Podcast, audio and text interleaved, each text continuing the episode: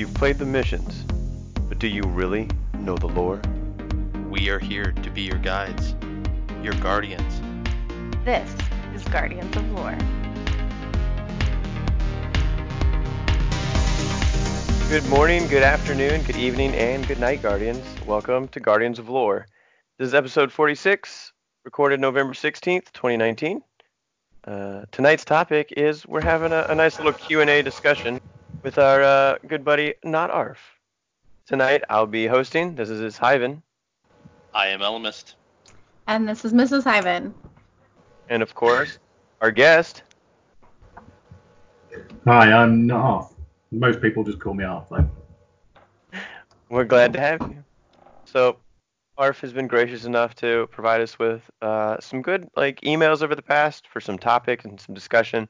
So we're gonna go over some of that kind of stuff and just have a nice spin foil time to uh, go over some theories.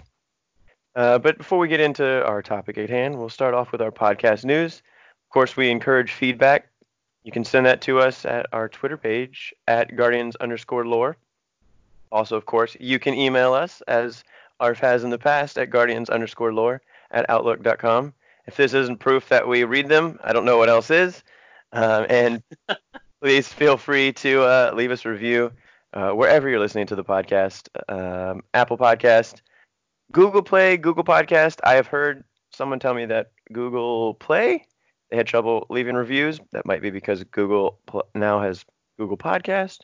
Uh, but Spotify, wherever you find the podcast, I'm sure there's some way to leave a review. Um, you can also find us on the Discord where we have a feedback page. So um, we are also on the lorenetwork.com alongside uh, many other impressive lore content creators of various types, both Destiny and other topics that are of interest to uh, lore enthusiasts. Um, so, Arf, where can we find you if anyone's looking for you? Um, you can find me on Xbox at uh, Narf. Um, I'm on uh, Twitter again at uh, it's at Arf Not. I've got no idea why it reversed it. Just to keep you on your I'm- toes. Yeah, and I'm on Twitch at real not underscore Arf. Cool. And we'll be sure to put all of that in the episode notes so everyone can easily find him. Um, additionally, he's a big participant in the Discord, so you can find him there as well. Uh, Not Arf has actually been kind enough to be one of our um, first admins. Technically, Orchid was our first additional admin outside of us, but she's a girlfriend. That doesn't count. Uh, it was really awkward when we like added uh, ARF to our admin chat because we were like, "Hi, welcome to being our fifth wheel." It's weird here. Yep, yep. But so yeah, He's big been help on the super Discord. helpful, so you can also find it. him there. Indeed. All right, so we'll move into stuff you missed in Destiny uh, this past week. Apparently, I missed this because it's stuff you may have missed. Sorry, I don't know if I said that right. I you totally never missed. do. We have increased. We had increased infamy, so I hope you enjoyed that. Um, and next week, or as of listening, the final assault on the Vex offensive. Um, this is the first week you'll be able to unlock the Undying title. So, all you title seekers out there, get on it. Cough, Um, cough, Elemist, cough, cough. yeah, and I do Oh, believe yeah. this one's is this is one of the ones. This is seasonal. Uh, you won't be able to get This this, is the after. seasonal one. Yeah, This is one of our seasonal ones that you will not be able to get after this season. And we only got what about three, four weeks more in this season. Uh, so get to it. It's Time is just flying under by. four weeks. Yep. Time is flying by. I can't believe that we're already getting through the season. I haven't even finished ranking up my season pass, so I should probably get on that myself. I'm like in the 40s now, you guys. Ever since I got really determined, I boasted up by like 20 levels, which I know to people who, who are like crazy, that probably doesn't sound like a lot, but I'm sorry. I just realized there are dogs in the background of my audio right now. But it's okay. We're not talking about super serious stuff yet. I'll shut them up in just a second. Um, but I'm really excited to be in the 40s. I think I'm like around like 45 or something now, and um, just even being halfway there, it makes me feel like I might actually be able to accomplish my goal of getting to 100 by the time the season's over. So Nice. slowly but surely, I'm getting there, and been having a You're doing blast better. doing it. You're doing better than I am. I Okay, but remember. you also I'm, have, I'm like- only up in the 20. I'm yeah, but only you the have 20s. two kids, so you get a you get a pass for not being able to spend your whole life on Destiny. Yeah. like we're just excited that you were able to carve out this time for us. Oh, we were all like, he's got kids. I don't know if he's gonna be able to like do this. We were like, can we can we do it after they go to bed? What time do kids go to bed? Well, and then time like it. differences and yeah. My kids quite early. They do. Yeah, They're, exactly. they're So it's horrible. If, they don't, if they don't get 12 hours sleep, sleep they're horrible. but yeah, so it's about almost four o'clock here for us. So that means it's almost nine o'clock there for you, right? yeah. Yeah, so it was interesting. And actually, if you're in our Discord, you would have seen that Arf made the joke about me maybe actually being awake through the whole episode. But I can't make any promises, you guys. We'll yeah, I had to wake her up in order to do this. She was just about to fall asleep for a nap, so never fails. I like sleep, okay? All right. Well, I need to move into this really important topic because somebody specifically said they were excited for Mrs. Hyven's question corner, and I happen to know that she didn't have one at the time. So, were you able to find a question? I don't know why they were excited. Like, I don't. Nothing I say is of that importance. Like, no, I'm sorry. I don't actually have a corner because I spent majority of my week um, redacting really boring documents. So I had to listen to fiction podcasts to keep myself awake because I didn't have enough attention span to focus on Focus Fire Chat, which it's in the name. You gotta focus, guys. So I did listen to last um the last quarterly lore destiny review and had a blast. I was literally giggling sitting at my desk listening to certain parts of it. Um, so I'm sure my coworker thinks I'm crazier than she already thought I was. And um but yeah, no, I don't actually have any like questions unless you guys want to discuss fictional podcasts or the assassination of Abraham Lincoln because that's what I was listening about. Not exactly on topic. Wait, a a historical or a fictional It's a retelling? historical fiction called 1865. If Okay, you well- enjoy historical fiction, go listen to it. It's amazing. After every episode, they have a bes- behind the episode episode. I absolutely love it. I'm addicted. I'm still listening right now. So much more than the history books teach. It's actually super cool. Nice. Yeah. I also listened to a couple other ones and subscribed to a potential new one for down the road. So yeah, I'm kind of becoming a podcast junkie like all of a sudden.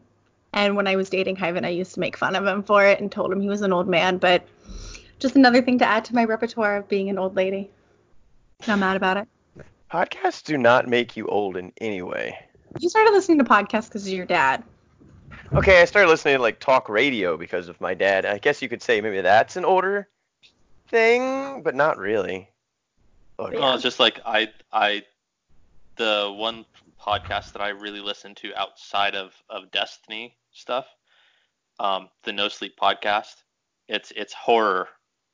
And I it's- saw that and on my like search for stuff. Um, sadly, I found a couple that were only one season, so like Yeah. I am sad about that. Um, I also started listening to Freakonomics. Pretty freaking cool. They talked about how Trader Joe's should basically run the world because it's amazing, and I agree. Um, but yeah, 1865. That's. I don't have a Mrs. Hyven's question corner this week. I have a Mrs. Hyven's podcast review and suggestion corner because I change this corner weekly because I do what I want. that's why it's not even. That's why it's not even your question corner. It's now just your corner because you talk. my corner, which is fitting because I'm sitting in a corner. Yes, you did make that. You made that joke I think last time. Yeah, because it's an excellent joke. Jerk face. Uh, See, hey, it's a it is see- a joke. You're right about that. see the thing is, twice in a row is all right. Five weeks in a row. Or like every single week we've ever recorded our podcast on Skype ever. Looking at you, Hyven. I think exactly. She knows exactly where I was going. Mm-hmm, mm-hmm. Because Uh, everybody. I won't comment on the things Mrs. Hyven That's does why- every week. Fall asleep, get Yeah. distracted, eat constantly, play solitaire. Randomly I'll comment get on that. excited. Yeah, random screaming. You know. It happens, man. Hits 20% regularly. Anywho, this has been a great corner. Thank you guys for joining me. Now back to the actual podcast you came to listen to. All right. Well, then, if nobody has anything else, we'll get into the Q and A. And by Q and A, it's just going to be a casual discussion. Um, so, the first topic that Arf had mentioned for us in a discussion was the topic of Rezyl Azzir and Dredgen Yor and some of the links for those. Uh, I think we're just going to go ahead and have Mrs. Hyven read the original emails, and then we'll discuss them. Yes, So we'll start with the because. I'm sure nobody's expecting much from me in this episode anyway, so I'll just. I'll I don't our- know. You say that, but I think you have some good points sometimes. I mean, I got to keep everyone on their toes occasionally. All right, so like you said, our first topic is on Rezyl Azzir slash Dredgen Yor, and I'm just going to try my best to read word for word the email. I apologize if I butcher it because Not Arf took a lot of time to um, craft these. Wow, Kona. They're hyper. They want to play right there too by the sun. This is acceptable for me to play a drinking game while I listen to all this.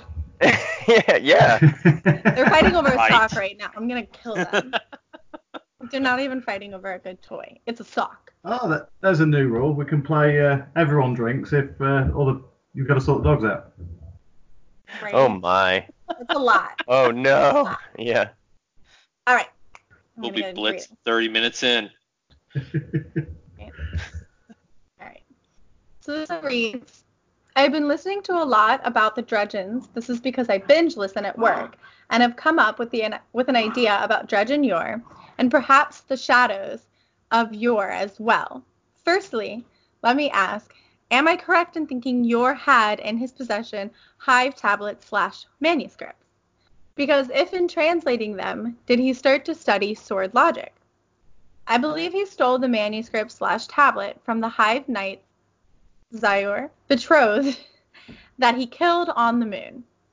He also used this Hive Knight's bone to make Thorn. It also occurs to me Yor was different to other guardians as normal weapons would not kill him, and only the burn from Shin's golden gun finally defeated him. This made me think, where did he get his power?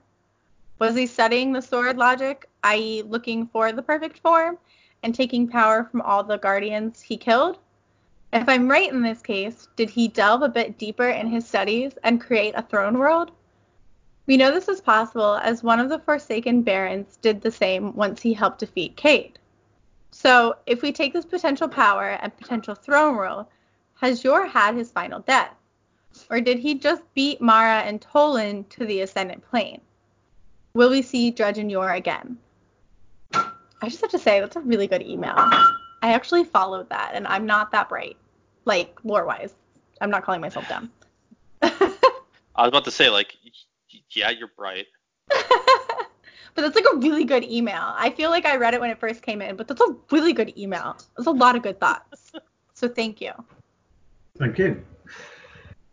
Unfortunately, it's been a while since I wrote the email. Now, I was pretty much intensely listening to the Dredgen Yor Story and the Shil- Shin Malphur. Um, now, I believe it was it Z- Xylor's betrothed that wasn't named, but uh, that carried the um, carrying the tablets for one of, for the hive. Sorry, I'm getting a bit rambly here. Um, It's all good. uh, Yeah. Now we know we know he killed them on the moon, but. It doesn't mention what actually t- happened to the tablets. Now we know pretty much in a dark kind of way. We we loot the bodies. We take things from them, i.e., the bone he used to make Thorn. Um, it's possible he took the tablets at the same time. So that that's that's what got me thinking, and then that I kind of just went down a rabbit hole and uh, made a few notes while I was working and uh, and carried on. Nice. Right, you want to start first comments then, Elemist? Yeah. Um, so we do know that Yor had tablets. Um, essentially, that's where the Book of Unmaking came came from, and that might very well be the beginnings of, you know, the teachings of sword logic, and Yor probably did follow them. Um, now, as far as him creating a throne world, we haven't seen any evidence of it yet, but that would be an amazing twist. That would be so awesome. So we don't necessarily have any indication that he received any type of hive tablets um, from Xyor's uh, betrothed. Um, in the card Rezyl Azzir, it just mentions that two after two days, Rezyl emerged from the hell, Hellmouth, bearing the bones of the knight as a trophy. While contemplating the appearance reappearance of Hive, Rezyl grafted the bones onto his hand cannon Rose. Um, so as far as what we have after that battle, the only thing that he took wa- as tr- a trophy were the bones. Um, and we know at that point that is when uh, Rose he he grafted them onto Rose, and that's when Thorn was started to be made. I think at that point is when he possibly would have started to hear um, some of the whispers of the hive. And my interpretation on the uh, the book of the Unmaking that was found by uh, Dredgen Vale was something that he would have accumulated over a long period of time. So I- I think that his initial stealing of those bones would have kind of just been what fed that search for more knowledge and uh, more in depth. And I think at that point, that is where he went down looking into um, some hive writings. Um, ironically enough, one of our new books, Inquisition of the Damned, talks a lot about unmaking. And um, it's actually kind of fitting that you know Dredgen Yor uh, seem to have in his possession the book of unmaking. So I would not find it too far of a stretch to say that somewhere along the road he would have found some type of hive manuscripts. Um, and I think, yeah, I think that is how he got power.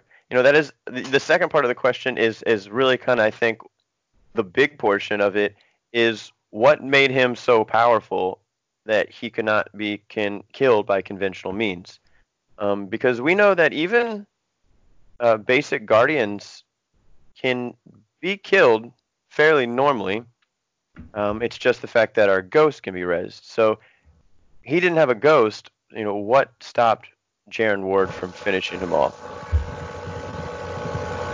Well, this goes down my, my line of thinking that he couldn't, because of the power he already held by killing Guardians outright with Thorn, he was taking their power and effectively killing, effectively creating his throne world. Yep. No, I, I Um, completely agree too. And by killing more than one, well, we don't we don't know how many killed. It's potentially quite a few. Um, we know we know the actual potential's there for a great deal of power to actually, in all intents and purposes, quite a large throne world. Yeah, and and I think that is really kind of the interesting question is how far you know did he get? Because I definitely argue, yeah, that thorn feeds. It's kind of a, a sickness, and that was kind of what I would say fed him power and made him a guardian who was not able to be killed by conventional means. Um, but yeah, the real question is how far did that go? You know, we don't exactly know what the steps are as far as uh, creating a throne world. As far as the raw energy needed, it appears he had enough, uh, just based off the fact that, as you mentioned, uh, one of the Taken Barons being able to th- form a throne world just off the death of Cayde. As far as did he have the proper knowledge, um, we don't have a lot of examples of people creating their own throne world in the sense of doing it from scratch.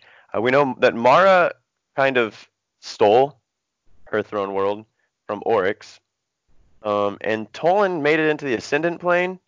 He didn't quite succeed in the whole throne world aspect. So other than um, the the Baron, and we're not exactly sure what the process is to to basically uh, to, to take that power and to create a full throne world. So as as far as him feeding off of the Guardian's power, I would say 100%. But I'd be really curious to know if he perfected creating a throne world or if he even got that far. Because I've always argued that um, Dredgen Yor saw the folly of his ways and his path somewhere along the road, and um, especially based off of what Shin has told us about the last words that he heard. Um, I've always kind of felt to the fact that uh, Yor wanted to be finished and he needed someone else to carry on the legacy. I don't think we'll see him again, but it would be pretty cool. I feel like him being like, "Oh, I've gone wrong and I don't want to do this anymore, so I'm gonna screw up some other twisted person's fate," is such a rude cop out. Well, it's in the same way Toland ended up killing everyone in a way, but at the same time, Okay, it was Toland for the greater good. should not be anybody's example for anything in life ever. I would argue also though that Toland Toland had good motives though. Um, we see he was trying to investigate power of the hive in order to use it for the greater good. He was trying Why to doesn't he investigate risk his own life for that? Not He did. five other people. He did. Well, he did. He gave Okay, up his. his own and only his. But he he goes he. I, I'm not also, always a no, no, fan no. of If he was but doing this all for the greater good, I feel like Toland should have been more forthcoming with all of his information. From I mean, the he- oh no, it was I a do agree total sketch. Like No, I'm not telling you that Toland was great, but I think the fact that he was an end justifies the means kind of thing. And I think in the same way, Dredgen Yor was seeking that power, um, and at a certain point realized that, as Shin said, that darkness, that strength was too much for someone to hold alone, which is why he surrounded himself by the shadows. Uh, Mrs. Hyven, I have breaking news, you guys. Breaking news.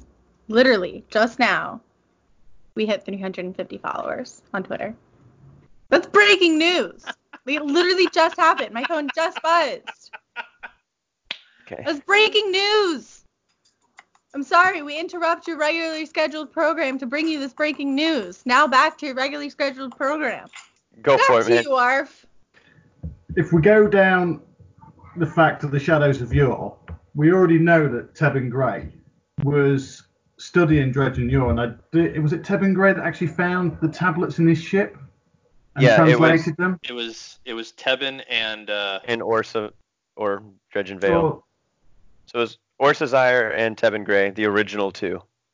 So, normal Bungie story thing, they've left it wide open to where he actually got those tablets from, which I know it's a bit of a jump that he took them from the Hive Knight. Um, but that that's where that essentially came from. He's got he's got to have got them from somewhere, and that that's just a connection I made. Now, if he has done this and actually learned about Ascension and the sword logic, it all starts tying together because it, it wasn't just off the story of Dredgen Yor that I actually got got this from. It was actually reading through the Shadows of Yor as well. Um, Uh, I'm actually looking for it right now. I actually do believe that what they found on the ship was not actually full on tablets, but actually, um, I think they commented on how they were writings in a book. It was more of a journal by Dredgen Yor. Um, I'm trying to see if I can find the actual reference because that would be quite interesting if he had physical tablets from the hive or if it was just a uh, a compilation of some of his observations and understandings. well, we already know he spent time in the Hellmouth, so if it potentially if he didn't actually come back with tablets, I'm as, as I said to you before we started recording, I'm, I'm relatively new to the law. Um, I just list, I just listened to uh, a lot of this um, because I, I struggle to read things on a on a, computer screen. I'm I'm more I of understand a, a, that. a paper a paper man. Give me a book and I'm quite happy. Yeah. Um, so if, if I'm completely wrong and if anybody out there knows I'm completely wrong, please tell me because I want to learn more. No, I Because I- honestly I- don't think we know won't- conclusively. Um, so the one thing I did find, it's in the Book of Unmaking, Yeah, entry one, cages. Is that the one? Uh, it talks about these pages and the understandings gleaned are our best efforts at a translation of incomplete discovery. The exact intents of the of the hive's ceremony or ceremonies in regard to their varied ideals regarding evolution. Uh, It's and those are just and those are just hand scrawled notes accompanying Tevin Gray's personal translation of ancient hive text. So it it might be tablets or might not. All we know is they are actual hive text. Um, True. which again, I mean that for all we know, the Book of Unmaking might be the way moving towards creating, you know, ascendance and therefore creating a throne world. Yep, and um, I believe it's probably in. Uh, here we go. This is what I was referring to. Okay, so it is in the same book. It's also in Book of Unmaking. It's uh, entry five, purpose. Uh, the second paragraph after the Book of the Unmaking section starts with Orsa found the scribbled glyphs on thick leather inside the craft that once, long ago, belonged to Yor. We couldn't identify the origin of the writing at the time, much less translate, though we'd all heard the stories of the Hive, an ancient evil and ancient battle that turned Luna into a forbidden zone. Most held them as folklore, scary stories to counteract our natural curiosity and keep brave guardians from venturing beyond these their means. So as far I, I would I've always imagined they probably found a mix of information. Um, this is what kind of got me down the path. It was almost just his it was his scribbled glyphs. Or like when you know you're writing out your information for like an email or like a theory, you know, you get your notepads and you write down everything. I kind of viewed this as that's kind of what they found. Only this was Dredgen Yor's because they talked about he had scribbled glyphs on thick leather. But as Elemist just read, they also mentioned translation of tablets. So I almost would imagine that he possibly did have tablets and that he had. It, it's just like us in the community. He had some of the lore, and then he also had written out some lore discussion. Um, so as far as what he actually had, I don't think it's ever confirmed. No one mentioned. I do not believe that it ever mentions him taking anything other than bones. Um, but I like the thought theory that maybe. And my other thing was the fact that the they translated. Maybe he actually found the actual book of Unmaking, um, because it is referenced in the newer lore, Inquisition of the Damned. Uh, so that would be quite curious. No, that, that would make got. sense. Maybe, maybe the the the um the runes that he scribbled down on the thick leather, if maybe he didn't actually write them, maybe that all, all comes from a another source. Maybe they are actually what he picked up in the Hellmouth. But Are you talking Bungie likes to leave Yor or Tevin? No, they Well- were found in Yor ship. Sure. They were originally belonging to Yor. Tebin found them. So you're saying Yor potentially found the entire book of the Unmaking, not just what we have. Well, I mean, we technically have the whole book of the Unmaking at this point. As far We- as we know. As far as we know, we got it in the Book of Unmaking, and then it also continues on in um, what one of the books we got after that from um Wasn't it Nothing Ends? from Sh- it it might yes it well it was whenever Shin dropped the bombshell of who he actually was. I think that's what? Uh, no, that wasn't Nothing Ends. Letters from a Renegade. No, no, no, no, Every no. Rose of Thorn. Yeah, every rose of thorn. That's so we got we got the rest of Unmaking in there. Um, but yeah, that would be really interesting if he actually found the original um, text for Book of the Unmaking, and that goes into a whole nother question. Um, I'm not sure if you guys how much you guys have gotten into Inquisition of the Damned, uh, but the the siblings in there who are practicing a type of unmaking, uh, they're doing something that is not even agreed upon by the Hive. It's not quite sword logic. Uh, so I'd be very curious to know if Dredgen Yor was even taking sword logic a step farther, um, and and maybe not even needing a throne world, uh, but in fact creating himself to be a more powerful being. Now here's here's the thing that I was thinking about.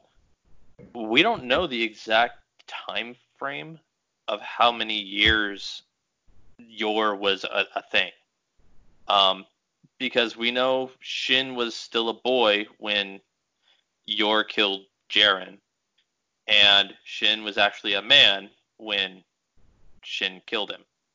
Yeah, we're not. I'm sure we definitely So- not sure. So there's plenty of years that Yor could have been going to the moon and finding any Oh yeah. any actual references and just you know hoarding them until he found you know exactly what he was looking for. Arf. Well, we already know that. Uh, well, we presume we don't actually know. It's never actually been said, but we presume Shin Malphur was actually made a guardian or arisen, should we say, when he was a baby. Mhm. It's a well-known theory, so we The don't theory I subscribe to. It's a theory most people subscribe to. Yeah. We we all, who knows how a guardian ages? We don't know. It, it may be a normal span Whoa. of years for a, a child, but as a guardian, could he actually take twice the length of time to actually age that long? yeah. I think that's also why he talks that was about like going through. literally the biggest plot twist of my life. Yeah. Because do we even have proof the Guardians age like that? Uh, as far as we know, they age slower, but also everyone after the Golden Age uh, lifespan like tripled. Um, so everyone was living to be like 300. But just because Uh, your yeah. lifespan triples and you're like healthier, that doesn't mean you don't still age. That doesn't Well, mean that- you don't still physically grow. Well, I would say stunt your growth. Yeah, we don't know how much time passed. I would say that as far as his childhood age, it passed as the uh, at a normal speed.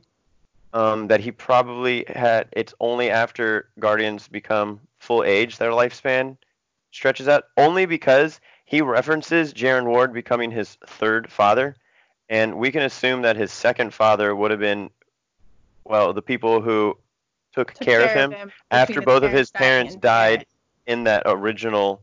Well, honestly, the same time he Dude, died. No, no, I thought. okay, so yeah, no, no, he died first. His parents died later. His mom was in- holding him crying. Correct, but only in about Yep. it, the the uh, the timeline suggests that it was only probably within that same month that the Fallen eventually No, finished him off Not the same time. But also, I'm saying that would have been his was, original like, the most mind-blowing thought of my life. Like I thought, can guardians have kids? Was like a large talking point, but oh my god. Well, we Yeah, already know guardians how can, did he can age? we already Yeah. know guardians can, can become normal human beings when we lost our light. So the the story that if guardians want to have kids, I can't see it being actually a problem there. Yeah, no, I, I think they probably could too. Yeah, but no, my understanding based off of his his uh, Mine is so blown right now. based off him talking about his original two parents.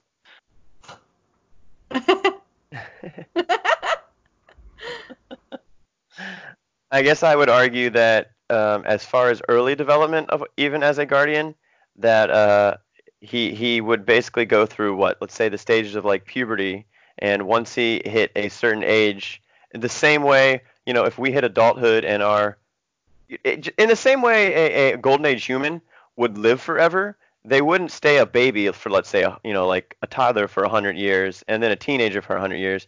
More than likely they would grow at the same speed, but once they attained adulthood, they would live longer.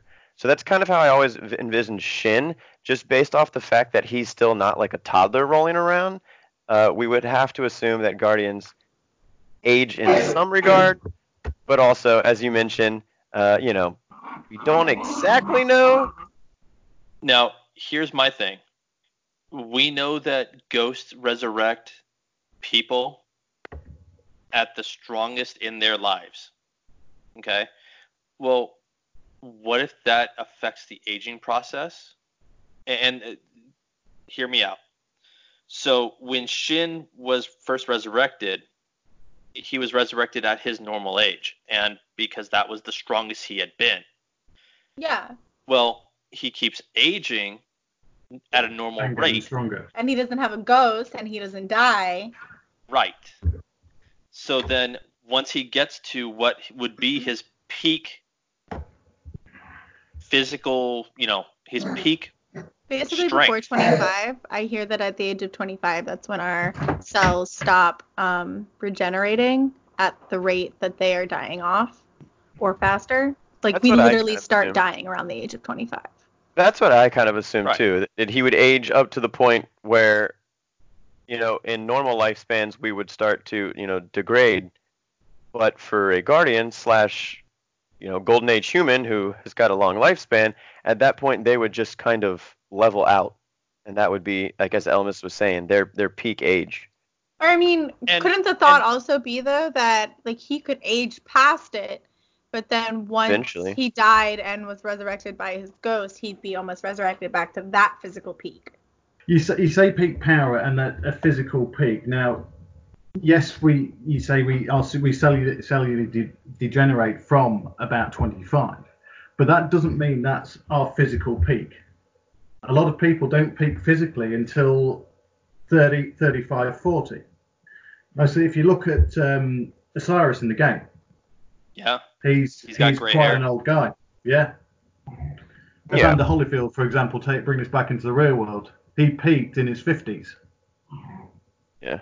So Yeah, is I- it peak physical That's actually fitness very or true. I'm 24 and I really hope my peak is not next year because that's depressing. You peaked a long time ago, babe. so rude. That- That was just called getting married and not uh not caring as much, right? Wow. He's not wrong.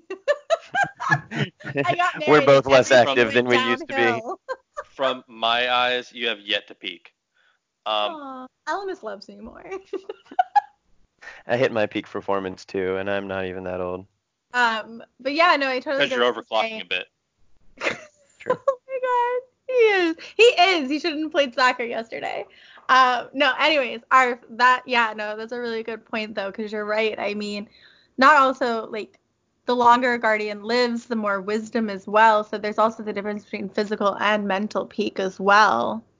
Yeah, I think the important thing is to understand is that guardians are not locked at a physical age. I mean, we have examples of old guardians.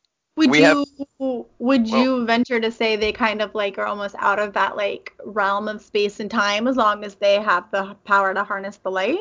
No, because like we said, we have this perfect example of Shin aging. So um, he grew up because in, unless we've been talking to a baby this whole time, but he is drafting some really, really good letters. We have examples of him Nobody's saying aging. he's mentally still five. He I'm just talking really about we have we see physical aging there, and then we do have examples of older guardians, and we're not sure if they aged or if they were always that age. But Saladin has got a little uh, salt and pepper going on, as you mentioned. Osiris isn't is an older guardian. Um, so Who whether knows? they maybe that's they why died, Shax keeps keeps wearing his helmet. He doesn't want anybody to see all the gray. well, we have someone like Aphrodite who's fairly young. Uh, Arf. But then this goes back to the whole subject: Do guardians age? Now, if they do age, um, potentially, if they're a very skilled guardian and they don't die and they don't get rest, then potentially they do age longer than the other guardians because if they get rest and get taken back to their peak form, that's effectively made them younger. So if they're if they're back in a tower like Saladin, he's getting he's getting getting grayer, he's That's getting true. older because he's not out Because he's field. not out on the battle lines. You know Whereas that's my actually guardian is always peak age because I'm always dying. you know that's actually a good point. I never, you know, I never thought about that. Is does does does the because because we know well based off of the understanding of future war cult a uh, well based off of what we learned from future war cult a guardian is resed in the sense where the ghost looks for a copy of them in an alternate universe where they are in existence Well, granted, Oh. that's just a theory. That's not Exactly. confirmed. So whether I would say in, in that theory, they would be looking to grab a guardian um, who is going through the same circumstance but survived. You know, it's that timeline where they didn't get shot. Um, they were able to to get out of the way, and in that timeline, they'd be their same current age. So with that understanding, Yeah. they'd be res to their same age. However, I do like how Arf was mentioning quite possibly what if the ghost takes a you know like a backup file or at that restore point, and their restore point is a guardian, let's say, nice peak physical physical performance, maybe 30, 35 years old, and does Saladin get younger every time he's rezzed, and he's just not died for a long time?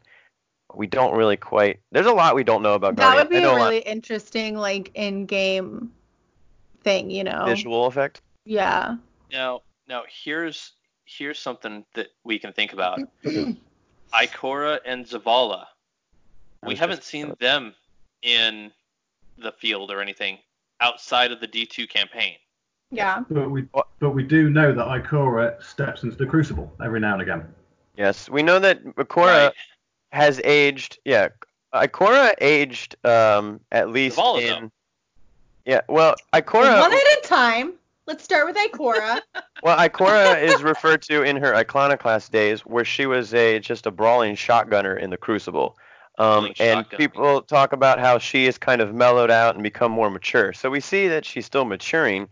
Um, as Well, far as physical aging, physically Exactly. Essentially, that I don't think the res takes away that mental maturity. exactly. I think that's kind of the whole thought too. Is like when we get res back, if we didn't know what we had done in the first place, like we wouldn't be able to go back in and do it properly the next time. I don't think I said that, but I feel like you guys got it. Yeah. And then I was going to comment on Zavala. We have that cutscene.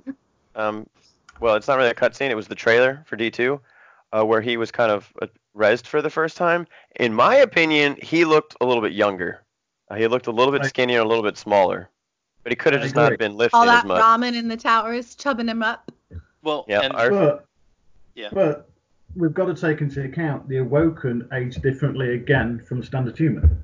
Yeah. Because they've already been immortals. yeah. But they do age, and we know that they felt that when they came back to Earth. They started to feel all of that sickness and all of that pain of starting to age again. Correct. So we already know that Mar. I'm not quite sure the time scale or the timeline for the the Awoken coming back to actually their aging, but we're te- potentially talking Also- 200 years maybe. Yeah, Uh, I so mean, well, there's back- also the thought of The entire like, city age. Do they start to age more rapidly as time goes on? You know, like are they slowly disintegrating, like not disintegrating, but like creeping back into like the normal aging process? Like, did it hit them all at once, or did they slowly start to go? Like, will they start to age more rapidly as time continues to go on, and as they come away from that like immortal? So I don't know how that works either. This is also the most interesting like conversation topic ever. She's never this involved. It's just I don't know. I really like it because it's. I feel like it's Don't a forget to use speculation I can uh, get on board with. Don't forget to use your smileys. Yeah. Well, I don't normally have anything to say, so I'm not used to it. Anyways, okay. I just want to time us out here real quick though.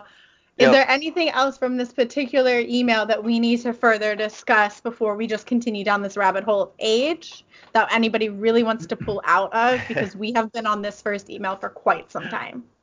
Well, Yeah. that goes back back to the back to the actual question, the end question that will we see Yes. Dredgen Yor again?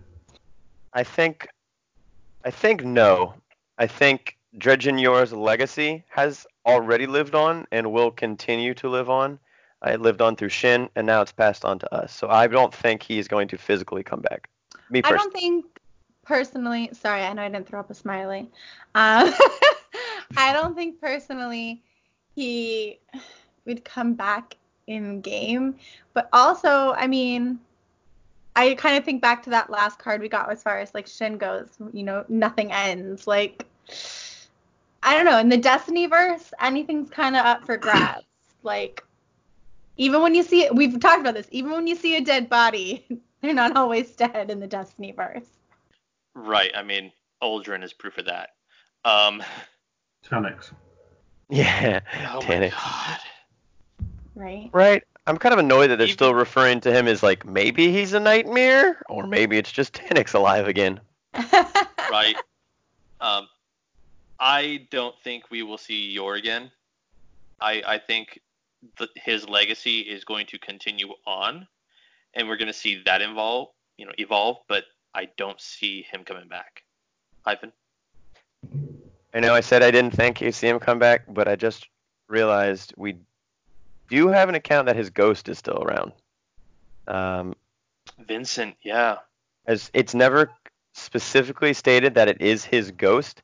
However, Shin kind of hints to the fact that his ghost is still around.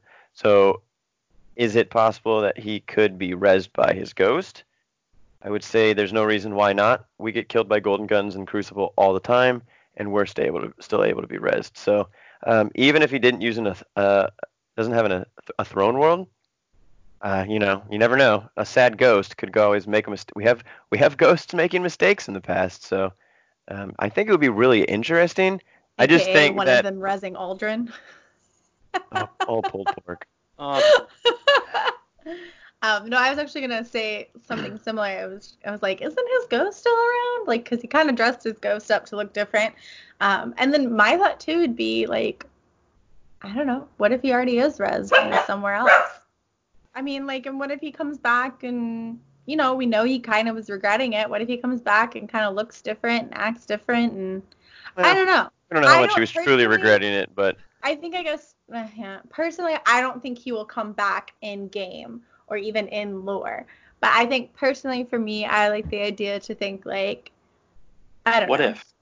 his ghost and him are off somewhere else just like living their best non-guardian life kind of like um what's his face from Gambit. oh, Drifter. you're having Drifter. you're having Okay. like a a, a Like they got case their scenario. happily You ever th- after. Yeah, I don't think even if he came back, I don't think he'd be the cheerful guardian ever again. There's no Rezyl Azzir coming back. I'm not saying a cheerful guardian. I'm saying he decided to put away the good, put away the bad, and just kind of go live life Go live his life. normal.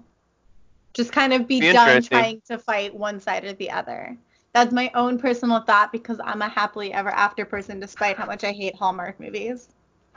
Well, just just basically hide his ghost like the Drifter and go and open a bar somewhere. yeah. Oh, Exactly. that's what I would do. or a ramen shop. Or both. I'm gonna take. I'm gonna pay attention to that ramen owner from now on. Yeah. No, I, I, I yeah, I, that's kind of my, my take. I just think breaking the fourth wall. Um, the writers are done with Dredgen Yor's portion of the story, maybe. But they have left it wide open for it for him to come back. Or, or yeah, just best. I would. You are right. I think that Bungie writes all of their stuff to the fact that they can always um, tie something else in. So that, They like, don't- that's why I love their story. Be like, Well, it's never what closed. mean it's this? because they leave it open to interpretation by the individual that is actually reading it. Exactly, which is great storytelling, which is why we have a podcast. So many podcasts, yeah, and other discussion Exactly. platforms. all right, are we all good to move on to what is the shortest email, but also possibly going to take forever as well because of the topic? Oh yes, it is. I have new theories. on. I had nothing when this email was written, but now I do. He's very excited. He did tell me that in the car. He's got theories. All right, so we're going to move on to uh-huh. the next email, which, like I said, is the shortest, but you thought that topic was long? Just wait. Now we're moving into the nine. You probably don't even need this fatal. first part here. nope, you're right. So it's even shorter, and it's still going to take forever. All right. The reason for the email I can't help notice whenever someone has an experience with the nine or the darkness, the experience is very similar. Do you think the darkness slash the deep and the nine are the same entities? Yeah. Bum bum bum and go. Do you want to start, Elemist, or? You go ahead.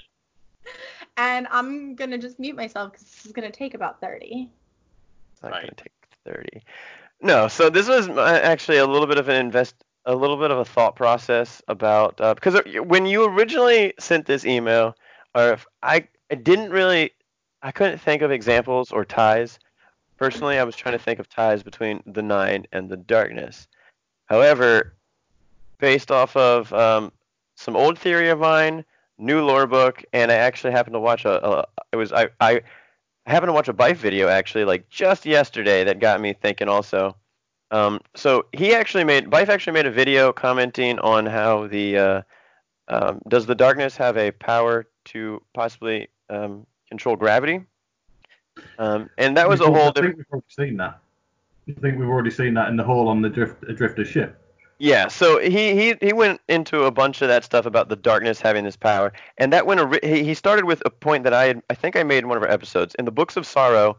Um, so the worm gods claim that the syzygy was caused by the alignment of the moons, and it was the travelers' doing. However, when the sisters uh, eventually met the Leviathan later on, uh, the Leviathan basically asked, "Well, why are you trusting them? I I didn't do this. This was not the this was not the travelers doing." So I had mentioned that how do we know that the worms were not lying at the very beginning, and that they weren't the ones that caused the God wave. I So I was already- a, sorry, I think there was a quote somewhere that actually pretty much said that. Yeah, and so it was I- never I've read that recently. exactly, and then so so thinking about that, we had the darkness kind of there, right? The darkness controlling that. Now, when you tie in, uh, Byf then also tied in the the darkness when it attacks uh, Mara and Yang Liwei.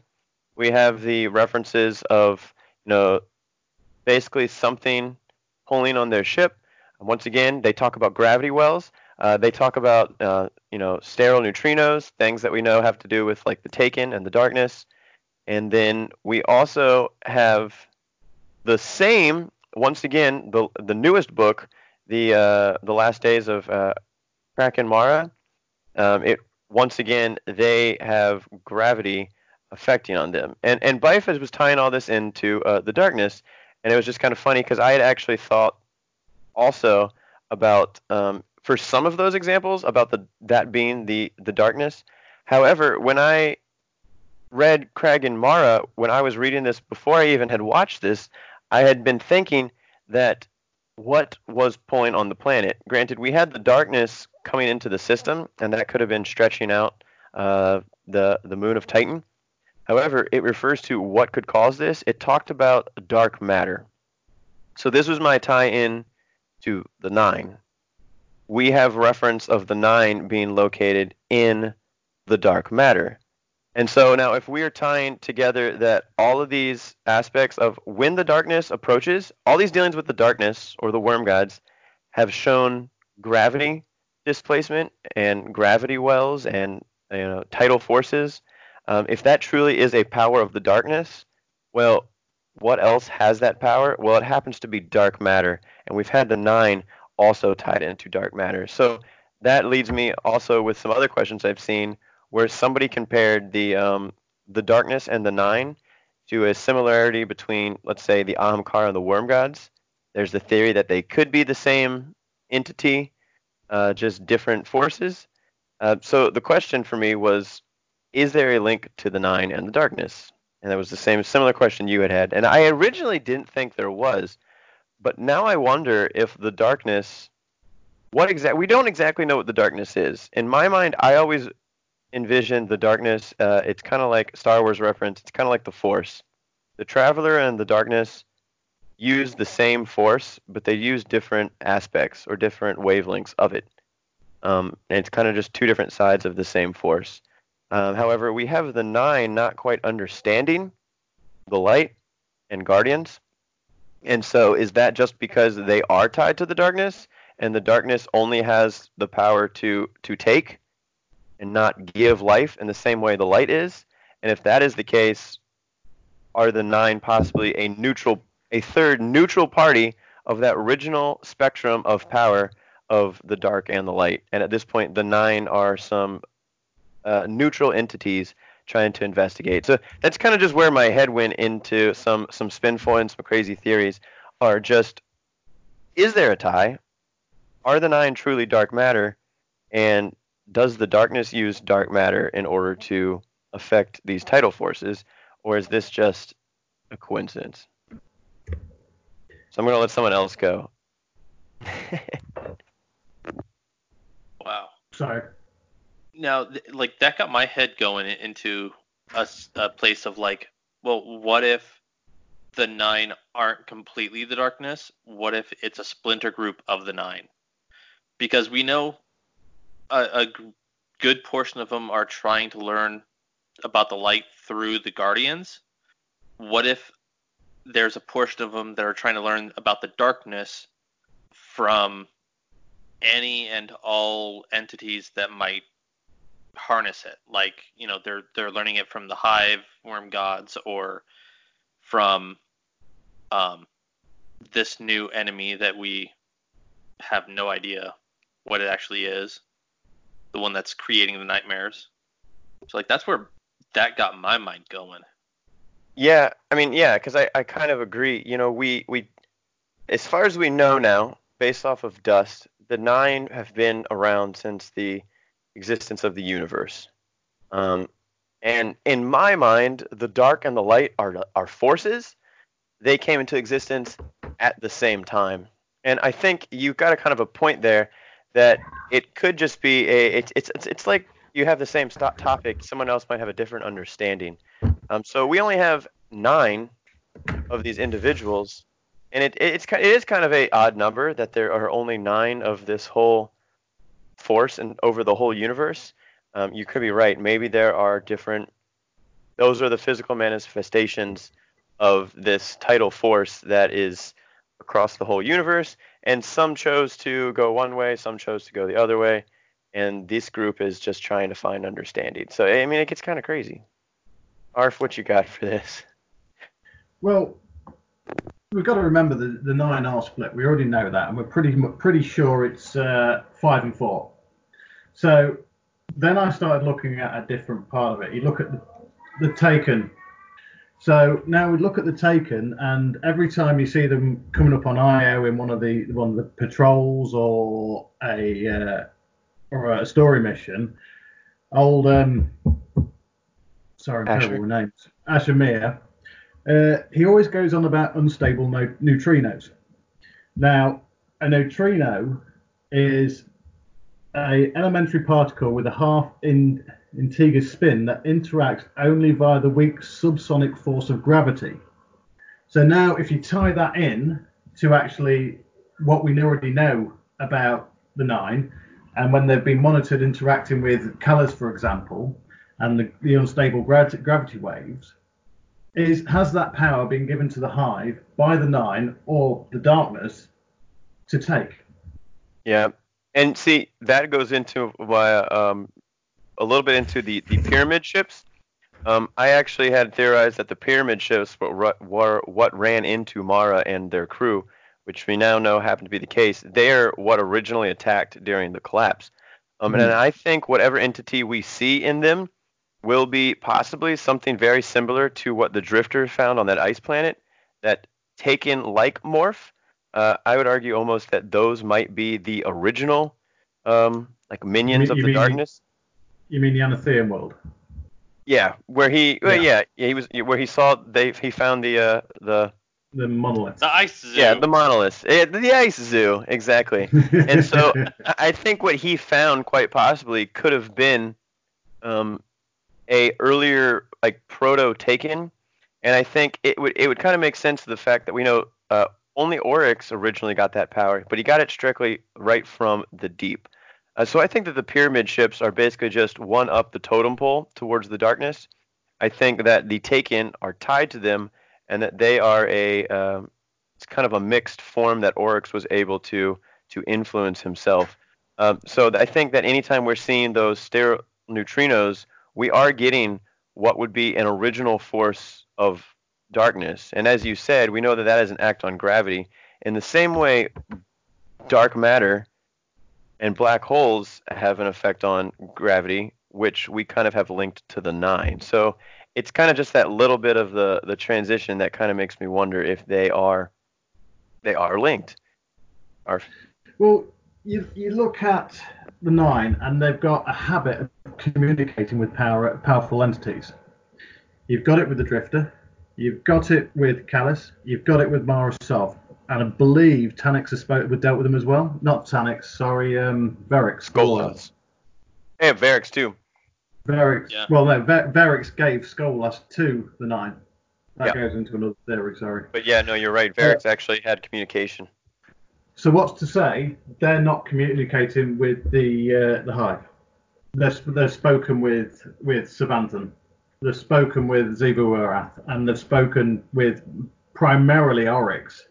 The more I actually think about that, maybe they've only actually spoken to Oryx because we're pretty sure that Savathun can't take, which was uh, a power given to Oryx by the Deep, and we know Xivu Arath can't take it's theorized that Quria can uh, can take because he simulated how to do it eventually. I did believe I read that somewhere.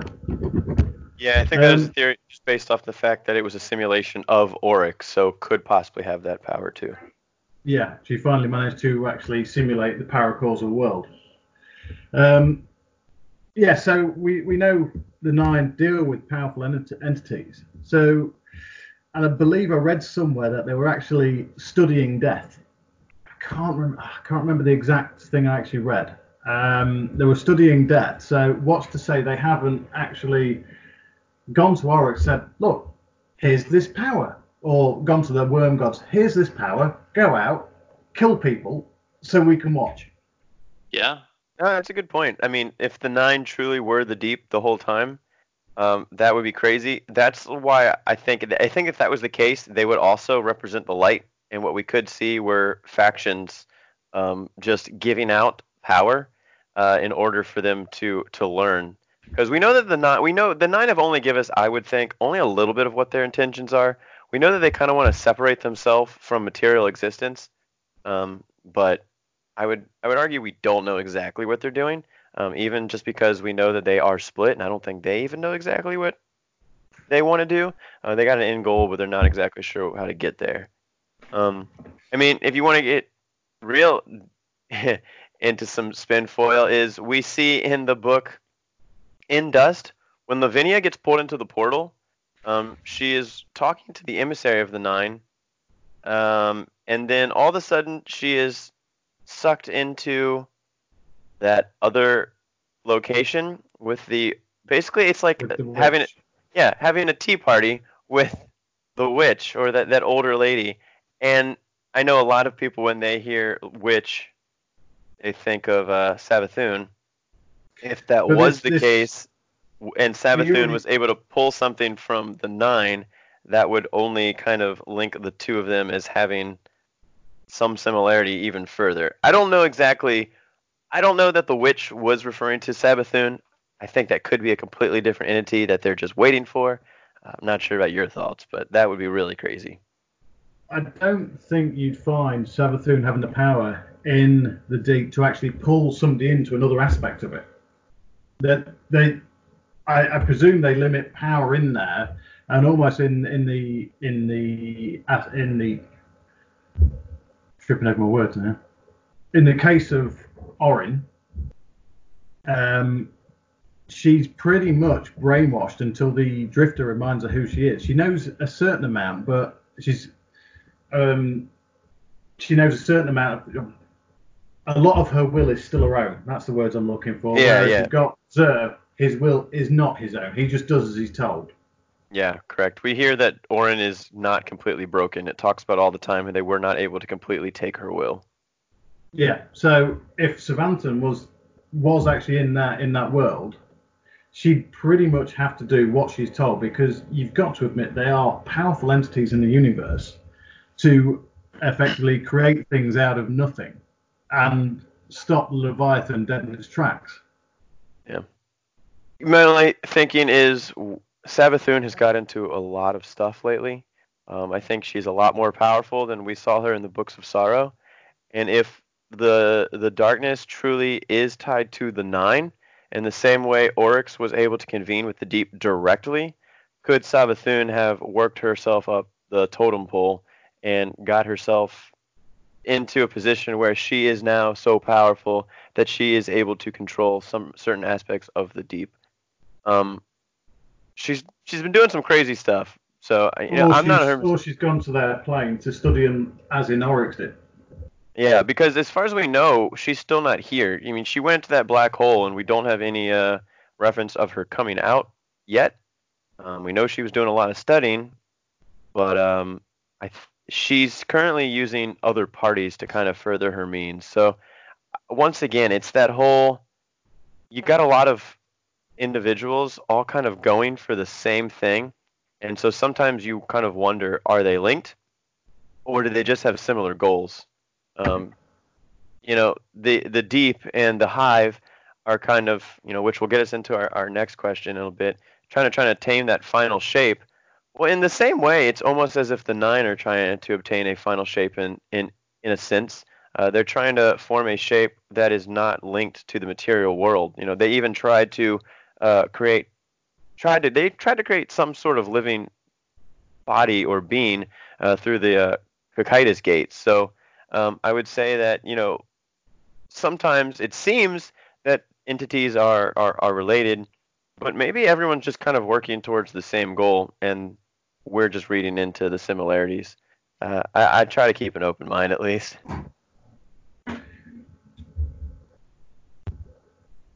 You okay over there, Mrs. Ivan? Elemist may or may not have just texted me. Okay. He said, "So how's it going?" Because this is totally the Hyven and Not Arf show right now. You two were on a roll. I was You guys- not gonna jump in. You guys jump in whenever you're ready. I'm over here reading an article called, let's see, 19 Disney celebrities that were famous in 2009 and are still famous now in 2019. Don't trash those articles. Yeah, me exactly. It's complete clickbait. I'm enjoying it. the side by side photos are great. What what celebrity celebrities look like now? Pretty much. they started with the Jonas Brothers, so I mean, they went out big right from the get go. Oh yeah. Yeah, but you won't actually see them till the end. Yeah, right. That's how they do it. They start with something that's completely irrelevant to what you were looking at. Well, Elemist, do you have any thoughts on the Nine in the Darkness? Honestly, I think you guys covered it. Um, because like I, I could see them being different factions. Well, may, maybe a different Yeah. faction did actually bring Savathun in, and the other faction are actually Right. stood in the gardens trying to force her out. Yeah, exactly. Yeah, Right. And and all of this might just be a, a study in death and and trying to find a way to disconnect themselves from the material world. Yeah.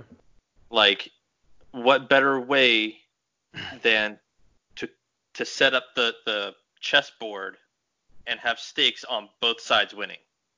yeah. That's kind of what I was wondering. If they're just passing out their power in a different form and just trying to see what works the best. Yeah. Because I would say if we're gonna try to tie in the darkness to the nine, we'd almost have to tie the light in because to me the light and the dark really tie together, especially with the new Inquisition of the Damned.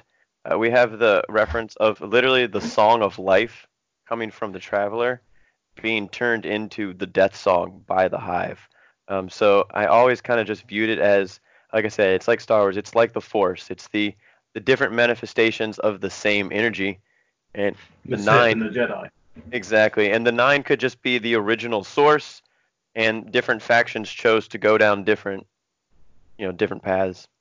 Well, if you, if you look at it a different way, maybe the five of the nine are the darkness, and the lesser entities, the four, is the traveller. It could be. Yeah, And it's just sat sat hovering above the last city, watching us all. that would be very interesting. Yeah. It would be interesting. They do have a. The, my only thing is they do have such a keen interest in the Guardians. They seem to not understand. Um, but I, I don't honestly don't say we could trust everything that they. we- Well, we got a little bit from Dust. We really don't know a ton. Um, they were studying the Ahamkara before the Guardians, so once again that could be tie back to the a little bit So of the dark an- versus the light kind of thing. They're So they're studying both. paracausal being. Exactly. They're studying all entities. Um, so I guess my thing is, are they studying them, or are they kind of putting them into play and seeing how things react? That would be Why not both? why not both? Oh man, yeah, that's crazy. What Crazy what better way what better way to observe than to stress test? Yeah, I mean that's why uh, that we have. That's how Ghaul entered into the system. Yeah. All right. Well, if anyone else ready to move on? has anything else to add, I, guess I we think we I think we better move on because I think we're alienating the other two. I think we're Mrs. Ivan told me she didn't Fine. think she was gonna have a lot. And every once in a while, Elemist will his brain will break and he will go silent for a while. So I kind of just like to fill the the, the, the silence. and your tongue is blue. Congratulations. Nope. I don't. I think mine was popsicle. not as cool. No, with the ace, that mic of yours turning the AC off really made me hot. I had to go get a popsicle, guys. I'm sorry. She's making it hard over there. Turned off my air conditioning. You'll survive. Moving on, the final shape. Okay. Easy one, right? Let's start. Start with an easy one. A question. What is the final shape? From what I understand, the final shape is the last remaining race at the end of time. This is from the hive's point of view. So let's look at the same question from the point of view of the worm gods, and let's presume it is the same as the hive. Then already we know the hive are not the final shape, as they would not be the last living race in the universe. This is the reason why I believe this. The worm gods give their larvae to the krill, and they should. Uh, the larva is, is parasitic in nature as it grants the host longer life and other powers. But lar- larvae must at some point start the second stage of their life, beginning to turn from, from larva to the adult form of the worm gods. Now I believe this process has already been mentioned by the worm gods. Kill to feed your worm. If you do not feed your worm, it will consume you. I have paraphrased that a lot, to be honest. Uh, the is the consumption the start of the pupate stage, uh, pupate stage of life for the worm gods. If this is true, then the hive are just being used by the worm gods to bring their offspring to maturity. So in theory, this is why the worm gods are the final shape and not the hive. Uh, and I'll let you have the next part, Mrs. Ivan. Oh, why do I feel like I don't remember seeing this? Anyways, apparently this next part is for me. It says that I asked how do the krill or hive have children? Said well the answer to that is in the wording and restrictions in the text Bungie used to set the words like brood and spawn. Both of these point me to think they spawn eggs like frogs and other amphibians, and combined with the use of brood, this makes me think they lay thousands of eggs at a time. Also, they have been referred to quick breeding krill people, which also makes me believe this. We do not need them laying thousands of eggs. Hive breeding. Hive breeding Uh, is probably more. think Titan is? Oh my goodness, yeah. How, how do you explain herds of thrall? Right? Hive breeding is more exciting than guardians making babies for me. All Ugh. kinds of questions there, man. So I, I'm just diving into this a little bit. If we look at the definition of parasite, it's an orni- organism that lives in or on uh, an organism of another species, its host, and it benefits by deriving nutrients at the expense uh, at the other's expense. Now, then we look at the life cycle. So you've got you've got the larva, you've got the pupa, and then you've got, in the sake of uh, a butterfly, uh, a butterfly, you've got the caterpillar, you've got the chrysalis, and then you've got the butterfly itself. So is the final form the worm god? So effectively, when they can't actually kill enough, it consumes them, turns them into the uh, the chrysalis itself, and then out pops the worm god. Now, the more you fed the worm or the larva, the bigger that worm god is going to be. So potentially, in Oryx's case, if we haven't killed him and he couldn't feed his worm anymore, we could be looking at a worm god of potential enormous size. And the same with the other two hive gods. That's a good point. Yeah, I never That thought about the fact that. Yeah, go ahead, Oz. That would also explain why Xol is so much smaller than the other worm gods. And Akka as well, or was before he was killed. Right. Yeah, I I definitely would say that the hive are not the final shape. Obviously, that's what they're attaining to. I almost think like the hive, the hive are definitely a tool. Um, granted, Oryx. un- I, I, think, feel like they're a tool in every sense of the word. I think I think you know the the siblings I think realized that somewhere along the line. That's that cursed troll that pops up behind you and you turn around and punch it in the head. That's Titany. Oh yeah. All the time. All the time.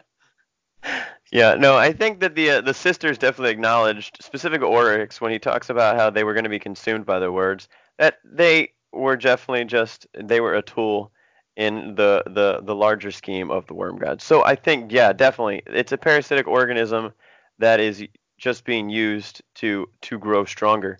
Uh, I guess the question is, you know, I always kind of thought that it was feeding the worm gods themselves, but I like that idea that each worm well, maybe not each, because obviously the worm of a thrall is probably not going to last very long.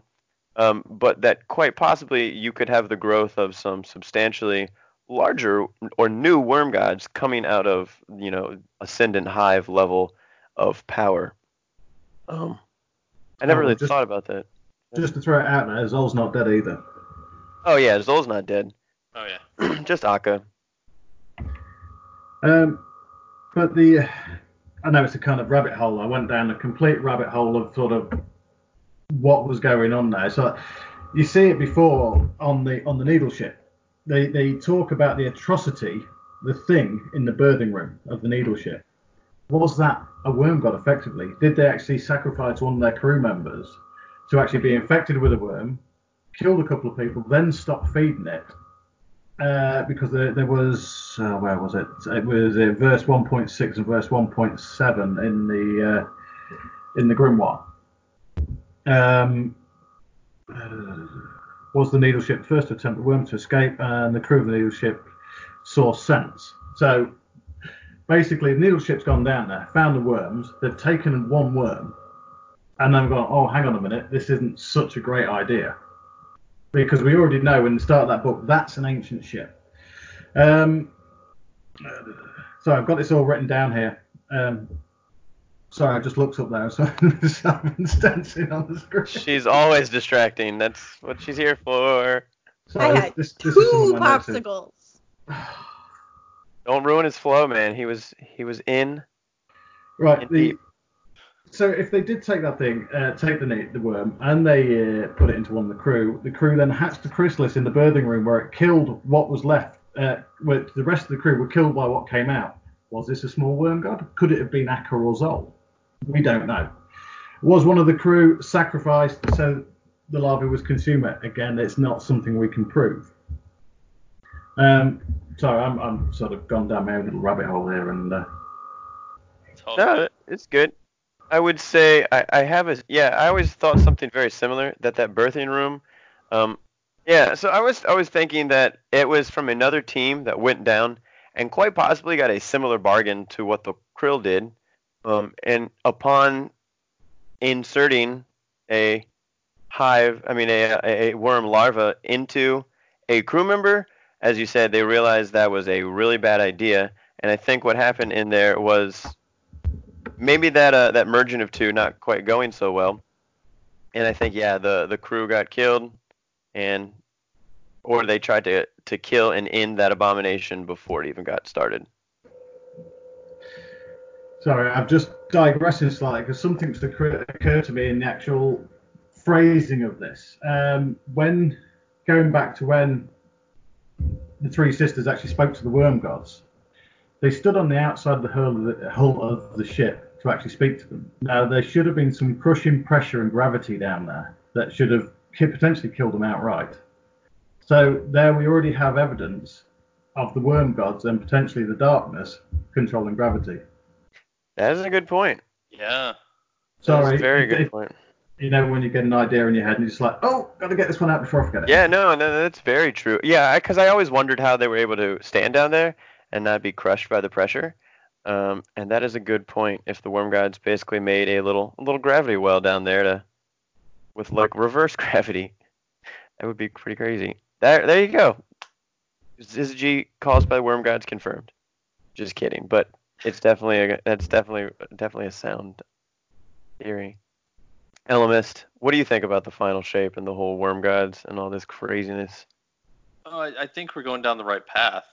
Um, the Hive are not going to be anywhere near the final shape simply because of, of the Faustian bargain that they have. You know, those worms are just constantly consuming them.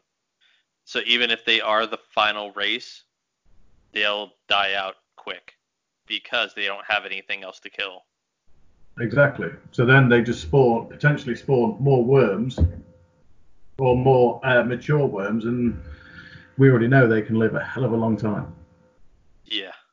So then the next question would be do you think that the hive know that they are just working are the hive working to create a final shape because they they have mentioned before Oryx specifically mentioned that if another race defeats him they deserve to survive and they would become the final shape.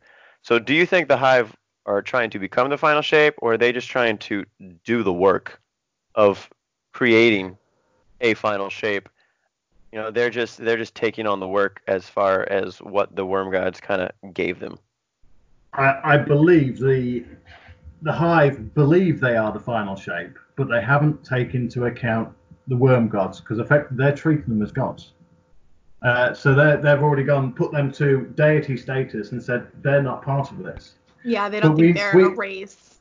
No, they're they're a deity. In fact, they're they're above their station. So if you think about that, we already know worms can be killed. We've done it ourselves. So they're not a deity at all. They're just another powerful race on in in the system of destiny. So they they are part of the final shape conquest, which makes then, if you think may, maybe the the hive haven't actually realised this yet. Simon? I would just like to discuss that there's technically another final shape that we're not discussing, and that would be Calus's. Well, he acknowledges that he doesn't plan to be the final shape. He just wants to be at the end of the world when the final shape is attained. He just wants to see it happen. He yeah, but for that to happen, he'd have to be part of that final race. Well, he actually acknowledges that he would. Uh, we haven't got into it, but I believe it's in the opulent set where um, you know we talked about how he was using the Guardian as to do all his work. Eventually, we we die in that story, and then Calus basically is all alone to see the final shape kind of attained. But he never acknowledges that he is trying to become the final shape. More okay, so that he was shape, he was given the, the final shape attained. yeah. His version of the final shape is everyone's dead. That would include the hive and the worms, right? Well, no, it's just one one race is he I think he still has some merit in the hive. He sure researches them a lot. But you've got to remember all the all his information on the final shape and the end of time come from the nine. A very unreliable source. Crazy people. Well, yeah, we I guess we don't 100% know that that's the nine. Um, he he does receive a vision at the end of the universe, which would make sense. Uh, but he also speaks to his familiar or his his he also has a dead worm at times. Uh, so is his his original information seems to have came from quite possibly the darkness, and then we get right back into the art of the denying and the darkness, the same beings. Um, so we could go round and round with that, but I think Calus did definitely get that information from I would say something different. I don't think that he necessarily believes that the hive are the final shape, just that they are working towards the final shape in the same way, you know, he kind of is. Elemist, you look like you found something. You actually reminded me of of something um, I heard Calus say while I was in the menagerie. There's a quote in there, and I I can't find it. I don't remember it verbatim. Did you check Destinypedia? Don't they have like verbatim everything a character has said? Uh, possibly. If um, he knows the keywords it's sometimes hard to find. but essentially, I'm sure Calus has said a lot. But essentially, it talks about how Calus thinks the Hive are a joke because if they truly believed in the sword logic, they would kill themselves because they haven't been able to defeat us. Yeah. Well, they've, so, they've already started doing that in the latest book. Yeah. Right. Well, yeah, they're kind of. You're right. I mean, the latest book gets into the fact that the sword logic was basically passed down to them from the worms, and now they're kind of deciding that the sword logic is not the final understanding. And we know we have a lot of different understandings. Mara doesn't atone. I mean, she doesn't uh, work towards the sword logic herself. She talks about bomb logic. Uh, so, you know, I, as far as what logic gets you there, I, it's it's, one. It's the same thing. You know, there's multiple different means to an end and why I think everyone is trying to attain something different. I would say, regardless of what the final shape is, everyone is trying to move towards a universe of like unit. It's like in the world, you know, in in the real world, we have like the you know the theory of unification, trying to unite uh, different theories of you know physics and science into a, a, a unified theory that's kind of what you want to attain in the same way I think everyone's trying to attain some sort of unification. Whether we're talking about one race, heck, we, we could be talking about uh, final shape could be everyone reaches perfection and we have a, uh, an, a, and a, destruction of all civilization and something brand new is born. We could have a, a Mass Effect kind of status here where all life is destroyed and recombined to some new shape yeah, I uh, Kind of like Calus and his shadows. yeah, I mean, for all we know, Calus is just on is as far on the right page as the Hive are, and then we also have to take into account the new pyramid ships. You know, the Hive are worshiping these, so they are higher than the Hive. Are they also higher than the Worm Gods? Um, are they a completely separate faction? Because if that's the case, the Hive are just practically nothing compared to the, the, the larger scheme of things. But then you, you've got to ask yourself, and if, if this is the case, and we're going down the rabbit hole that is the nine, then do does the nine have more than one split in it? Is one of them talking to Calus? Is one of them talking to Savathun? You got five that say actual darkness themselves. Yeah, I mean that's what I would say. You know, you always you seem to have factions inside of factions just in any point in, in history and in and in lore. Um, it wouldn't be crazy to assign a different individual of the nine all to a different goal. In the same way, a team, you know, working for a company on a project all has a different assignment. Um, so maybe someone different is whispering to everyone's ear. You said Calus was talked to. Um, let's say the nine through the darkness are talking to the hive. Uh, we got uh, we got Drifter. Someone's talking to Drifter. Uh, we got somebody talking to Variks, and it's almost like everyone is feeding a little piece of the story to everyone, so that once again they can further whatever their end goal is through Yeah. multiple different means. That's quite interesting. I never even thought about that. We could tie everything up to the nine.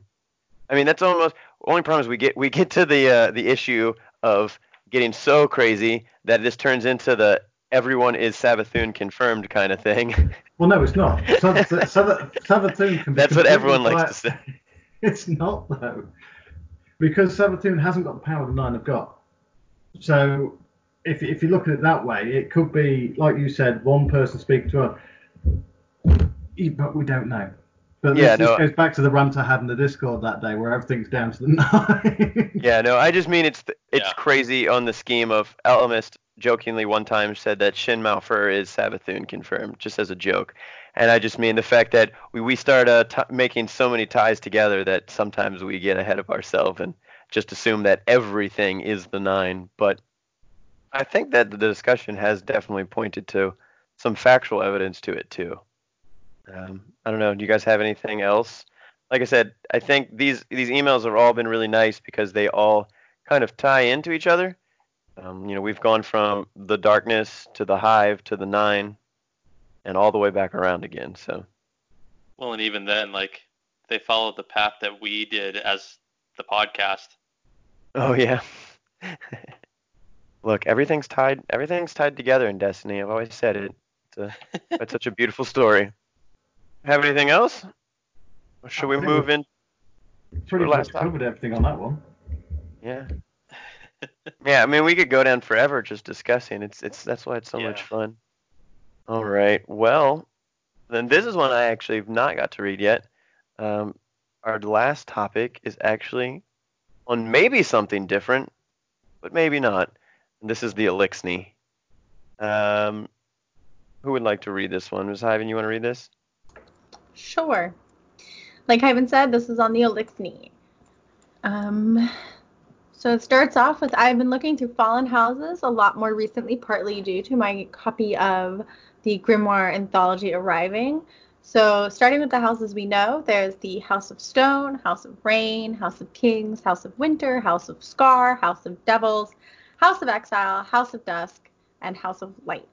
We, with the exception of houses Light and Dusk, and to a lesser extent exile, all of the other houses have been destroyed or absorbed into light or dusk, but my interest lies with houses Stone and Rain. According to Variks, the loyal houses Stone and Rain were lost to the whirlwind or fall of the Eliksni. Now you have to bear with me as this is my interpretation. Tel- Telchus. Telchus. Tell of House of Stone, where is the great machine?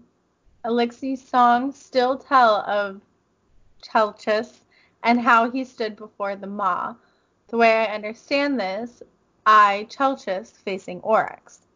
Chelchis, all is silent, nothing answers me. The hunger comes. Chelchis is now taken, and his appetite for the light developed. The way I see this is all the Eliksni at this time were a proud and noble people.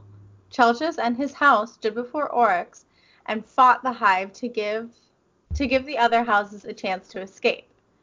They are not mentioned again in any other lore that I have found, but I did find this from the Variks lore card. First the great machine, then the sky fell away.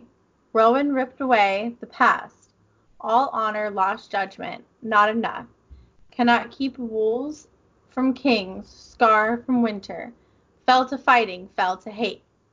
From what I can tell, this is the basic history of the Eliksni. From here, I broke that down. First, I looked at all honor, lost, judgment. Not enough. I take this to mean the House of Judgment and Stone were the ruling clans of the Eliksni, and only one house was not enough to hold and govern the Eliksni. This may be why the houses were so fragmented, i.e., Judgment was the ruling class and Stone was the house that enforced the law, and without the muscle, Judgment lost control. Between the fall and the Eliksni arriving on Earth, House of Rain was lost. The only mention of them is their prophecies from House of Rain told by Variks. 1. Before him foes will flee or fall, but he will heal the houses, make them whole. 2. The great machine will marvel, moved by the might, and come to crown him Kell of Kells. 3. What Whirlwind has whisked away will be re-wrought, and every Kell and Ketch will kneel before the Kell of Kells. These are the prophecies foretelling the rise of the Kell of Kells. Now we know Skolas has already pronounced himself Kell of Kells and has founded one of the three remaining houses. House of Dusk, we also know, has entered the Vault of Glass to try to pull House of Wolves through time to help him with this. But he failed to pull the wolves through time. But what if this authority into the Vault of Glass wasn't a complete failure? What do you think if he managed to pull another house through time? Maybe not to the instance he meant to, but sometime in the future.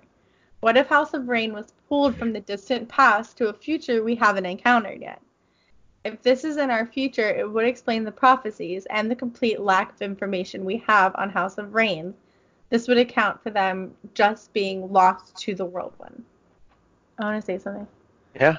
Remember when we were talking about Calus's future prophecy writings and everything, Elemist, with the Chronicon Part 2 with Orchid?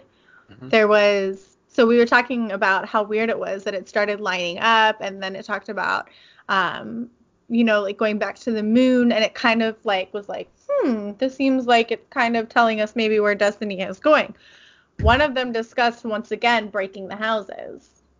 Yes. And this question is discussing a potential future where we have the houses pulled back through, maybe. Well, we've we've already broken the houses. no.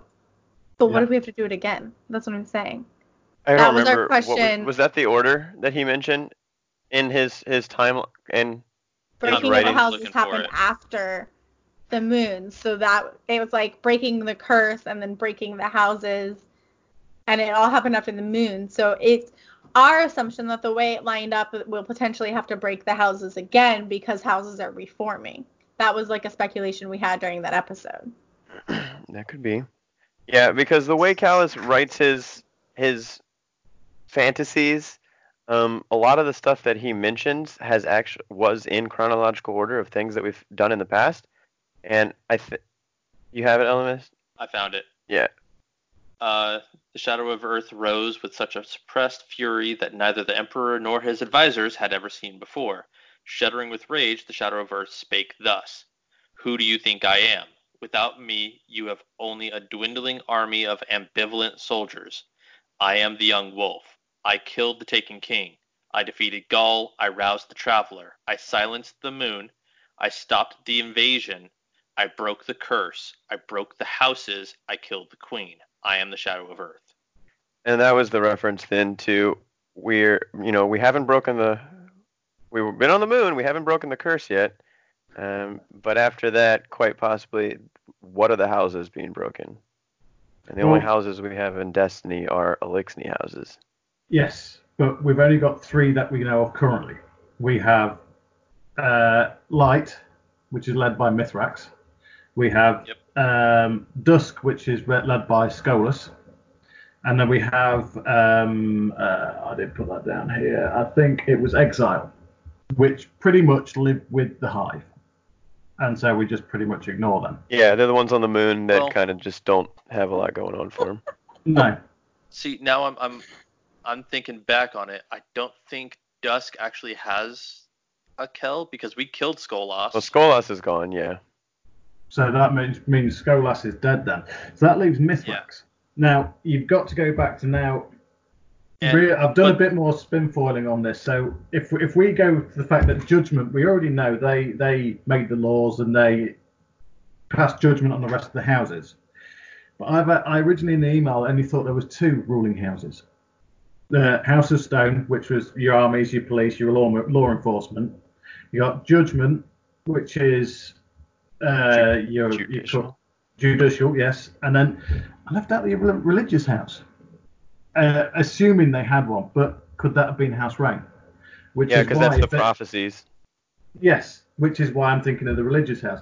Now, if they've been pulled through time, they could actually help Mithrax then unite the rest of the Fallen back into back into a proud, noble people, which then we already know Mithrax is starring uh, is siding with us. But then that brings me back to the Starcatcher. Uh, has anyone actually heard of this? Uh, it's a myth or fairy tale told to the dregs to keep them in line, pretty much. And it goes He who wanted to catch the stars, unnamed and eternal, the star catcher would lead the fallen, rising from the lowest station to the highest peak. Now, in my interpretation, this is pretty much Mithrax because he's already he's already making peace with the Guardians. He's got all the Drake, all a lot of the fallen actually joining him now. Now, the only spanner we've got to this now is Variks. Now, if it's a bit flaky, my my um, connections on this, but if House Rain did make a reappearance and they brought back the prophecies and managed to crown Mithrax Kell of Kells, that means that then Variks would come back as Judgment, as the last remnant of Judgment, and potentially with the two ruling houses there, make or ordain, for want of a better word, or crown Mithrax as the Kell of Kells so that the other fallen couldn't argue the case. Didn't last we see Variks though, he was kind of claiming himself as Kell of Kells? Yeah, and that's what he's saying in this in this regard. He would take back his old position because he only took Kell of Kells because he felt he had to. Because there was nobody. So you think that if somebody proper came in, he'd be like, all right, I'm good. I'll be over here to judge? Yeah, because Because I feel like he kind of got a little like high and mighty on himself last we saw him. Well, and even then, did did he actually call himself Kell of Kells? I thought he just pronounced himself Kell. Uh, in in not so many words, he kind of. Mm, Ah, Here, There it I is. have it right here for you. Uh, Sorry, I was just saying I have stolen intelligence. I don't know if what you're looking up, uh, but this is the discussion of the uh, big Eliksni that are still in play. We do have, as we said, the, the confirmation that House Dusk is splintering and radical, um, and that some of this this other craziness. Uh, but we have basically Variks directly responsible for the release of the murder of Uldren Sov, of the murder of Uldren Sov from the prison of elders. He subsequently fled judgment holdings in the reef and now styles himself the Kell of Kells, still representing House Dudge Judgment. okay. Ex- So Yeah, he's not. 'cause persi- He's here- styling himself. Sorry. Go on. Sorry, sorry. Here in the quote from the last episode we just did, the quote in the last card, he doesn't call himself Kell of Kells. So I don't, I don't know what you just looked up, Hyven. Sorry, I was looking at my own thing. But here again, he also does stick with House Judgment. It says nowhere else to go, no one else to be here. He drew himself up to his full height, and so I became Variks, the Kell, House Judgment envoy to the Eliksni people. Yeah. So I think he is basically what he was he was saying is basically the original as Arf was saying, at this moment in time, the original houses of let's say Stone, Judgment, and Rain are gone. All that's left is Varix of House Judgment. So he styled himself as needing to be the one to kind of take up that mantle and kind of run things as the last living member of the last original house. And so Hyven, Hyven was looking up an entry that is two seasons um, after what we just read. Okay. So it is more recent. So it, it's like six months since then. This is also uh, Stolen Intelligence is also a uh, oh sorry, it's also a, a van. Stolen Intelligence also comes from the Vanguard, um, so it's kind of a uh, it's not quoted from him himself. It's their interpretation. Well, they say he's sty- styling himself of Kell of Cows. Now he's just said now he's House of. For, to me, he's just said he's said Kell of House Judgment. Yeah, that's what he said there. He styles himself House of Kell. They say Cal of Kells, but they do say that he still represents House Judgment. And then this also goes in to talk about how Mithrax um, also styles himself Kell of the so-called House Light, which we talked about. Um, and then of course we have Fikrul, who didn't turn out so great. um, and then we also have one last individual that is still in play, and that is that of Eramis, the ship stealer. Um, originally part of House Devils, um, but at this point, um, I think it- it- Eramis was was trying to revive House Devils. yeah, it said few reports indicate that she is rallying violent dissidents to reconstruct House Devils from the ground up. So at this point, we have, I would say, Fikrul's kind of, well, Fic, the Fanatics kind of, I would say, out of play at this moment. I would say we have these three different houses trying to unify become Kel of Kells. Um, I do see your your theory working, Arf, but that would only be if um, we are going to throw in the time travel aspect of Skolas. You know, if let's say he tried to bring back some of the old houses.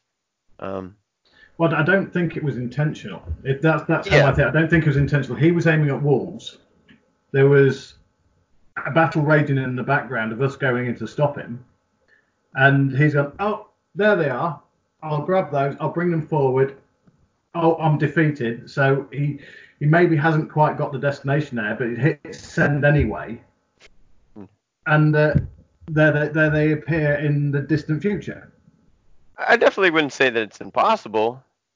I, th- I I personally don't think that that would be the direction that the writing is going, but I do find that to be quite interesting.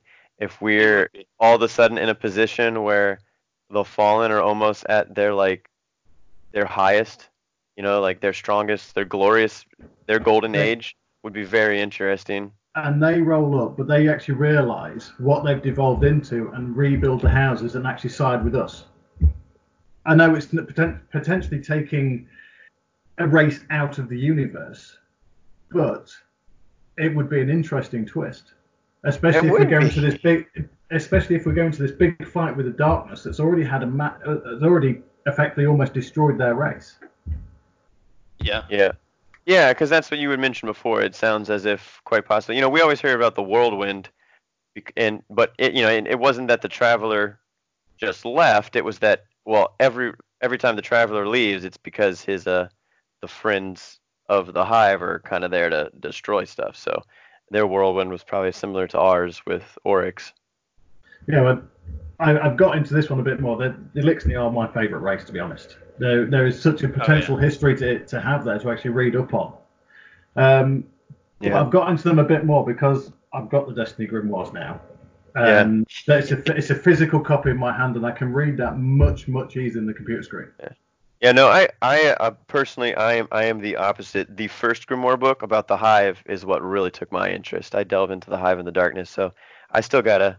But you've now like piqued my interest. I haven't got into the whole um, second volume of the Anthor Oh. Grimology The just because one is so good. I came home from work travel and now I'm just working so crazy. I haven't had a lot of time. But you've definitely piqued my interest to read the whole thing, to cover to cover now. No, well, my, my arrived in the wrong order, so I read the second one first. Uh, okay. the second one is so good. Yeah, it is. It is. It's really good. But then, if, if you look at reading through the lore and actually listening to some of the episodes you guys, uh, reading through the actual um, grimoire of that, I'd love to see some novels on uh, novels on the um, the Reef Wars. That would be amazing. Oh yeah, yeah, that would be great. Those would be very interesting. Yeah, there's a. I mean, I honestly think that we could never get all of the lore. I think that they could do, you know, just through the way they're giving it. I would love if they did, you know, the Halo style of here's the background of just a random battle in time for you to understand. Like the Fall of Reach was like amazing, That would be amazing.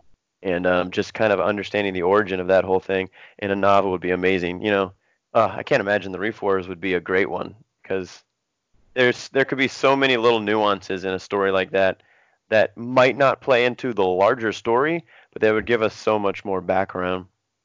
I would love to just me personally, I'd love to hear a story about the Eliksni during their golden age, um, just to learn a little bit more about their culture and their history. Well, if, if they developed on that, so we could actually read it through, but they've already pretty much said all the history was lost in the whirlwind. Yeah, That's what. That's why I've had to take the basic. Uh, in the email, I said the basic um, history of the Elixir were in those first few lines. yeah, it would uh, have it to be was- breaking the fourth wall for us to get that. Yeah, it would be. Well, yeah, you're right though. That's true. Bungie has written everything, and the fact that while we do under we do get some information that like our character doesn't have, for the most part, when they say like the history books were lost, they're not going to be like, except for you, random individual on the internet, you can have the history of the Eliksni. Well, no, that's that's what that also ties in. If if House Rain did come back, We could see a rebuild. you could see a rebuild, and then you would see the actual written histories of the Elixir. That would be cool. That's true because they would have the knowledge again. Because there's space in the reef for a fallen race, and they possibly, with the, with them being quite a, a high and noble species at that time, they would possibly make peace with the Awoken on the reef and say, "Look, do you mind us moving in next door?" I know it's I know it's paraphrasing, but it's Yeah, yeah. But still, I have to say, I, I never thought about the time travel aspect with the Eliksni. I kind of didn't think they were going down that. And I still don't know if they are, but I have to say, I think I definitely am subscribing to your theory being the most exciting possibility. That would be Yeah, pretty awesome. it would be good. I know it's I know it's really spinful, but they, they've left. That's the door fun in it, right? Yeah, that is exactly it. You, they've left the law wide open for each individual's interpretation, and that's why I've I've got hooked on it. I really have. It's So great. it's Oh, partly yeah. your fault as well. No, I, I like that a lot. I'm happy to take fault credit for that. You know, Did you blame us to Yes. your uh, to your wife for for buying the for the buying the books? Yeah. Did you tell her it was our fault? no, I didn't. No, no, no, no. no. You should have. We'll take the blame. Elements Elements takes the brunt of a lot of our marital issues just to save our marriage. So We don't I'm even have sure- that many marital issues. You're so dramatic. She always We've been, says we've been together. save us. Ni- we've been together 19, well, nearly 20 years, but we've only been married since May. Oh, well, congratulations whoa, on, on having the, the wedding. Congrats, man. Also, kudos on that amount of commitment without like marriage actually being involved because I feel like a lot of people are like, no marriage here, I'm jumping ship. It's So- it's complicated. you don't have to go into all that. No. No, No, but- understand that, man. But kudos for sure. Cool. I've known Hyven since we were children, but only been with him for like four years. Mostly because, you know, it's like frowned upon to get married in your teens and children years. Just I wouldn't we've wanted to get them. married in my teens and children years. You still sometimes are like, mm, marriage. mm." Just kidding. My husband. It's an expensive bit of paper. Exactly, exactly. That is very, very true. It is an Mhm. expensive set of paper. But Although we forgot to security for sign- We were talking about it the other day. We forgot to sign our wedding like Marriage license at our wedding, but Hyven's dad officiated our wedding, so we just signed it the next day at brunch. Oh We're, yeah, like, we should sitting fill this out. for our table, and we're like, oh, we need to sign this. that, that, that's going to be edited out. yeah, right. That's just for you. Oh man. All right. Well, does anyone else have anything else, or should we take this to the close? Take it to a close. Wrap it up with some shout-outs. Yep. Uh, yeah. So I mean, all these top we've covered so much. I feel like in pretty good time. Also.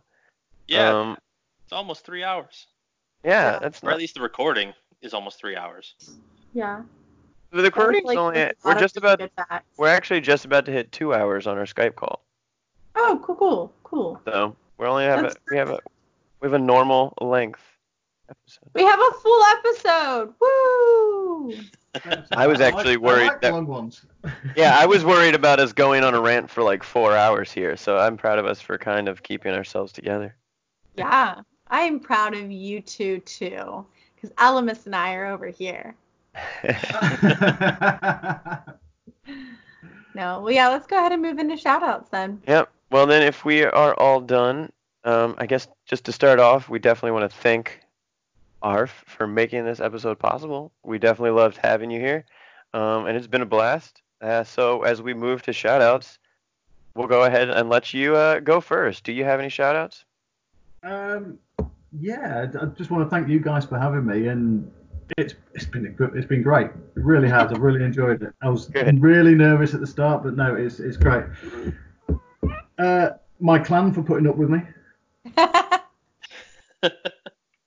Um, and uh, Mo, Mo, my clan leader. I've just got to shout him out because he keeps me in the game. Basically, he uh, he created the clan, and well, me and me and Furby's stayed in there with him. And just want to say, Widow, Widow enjoy your package.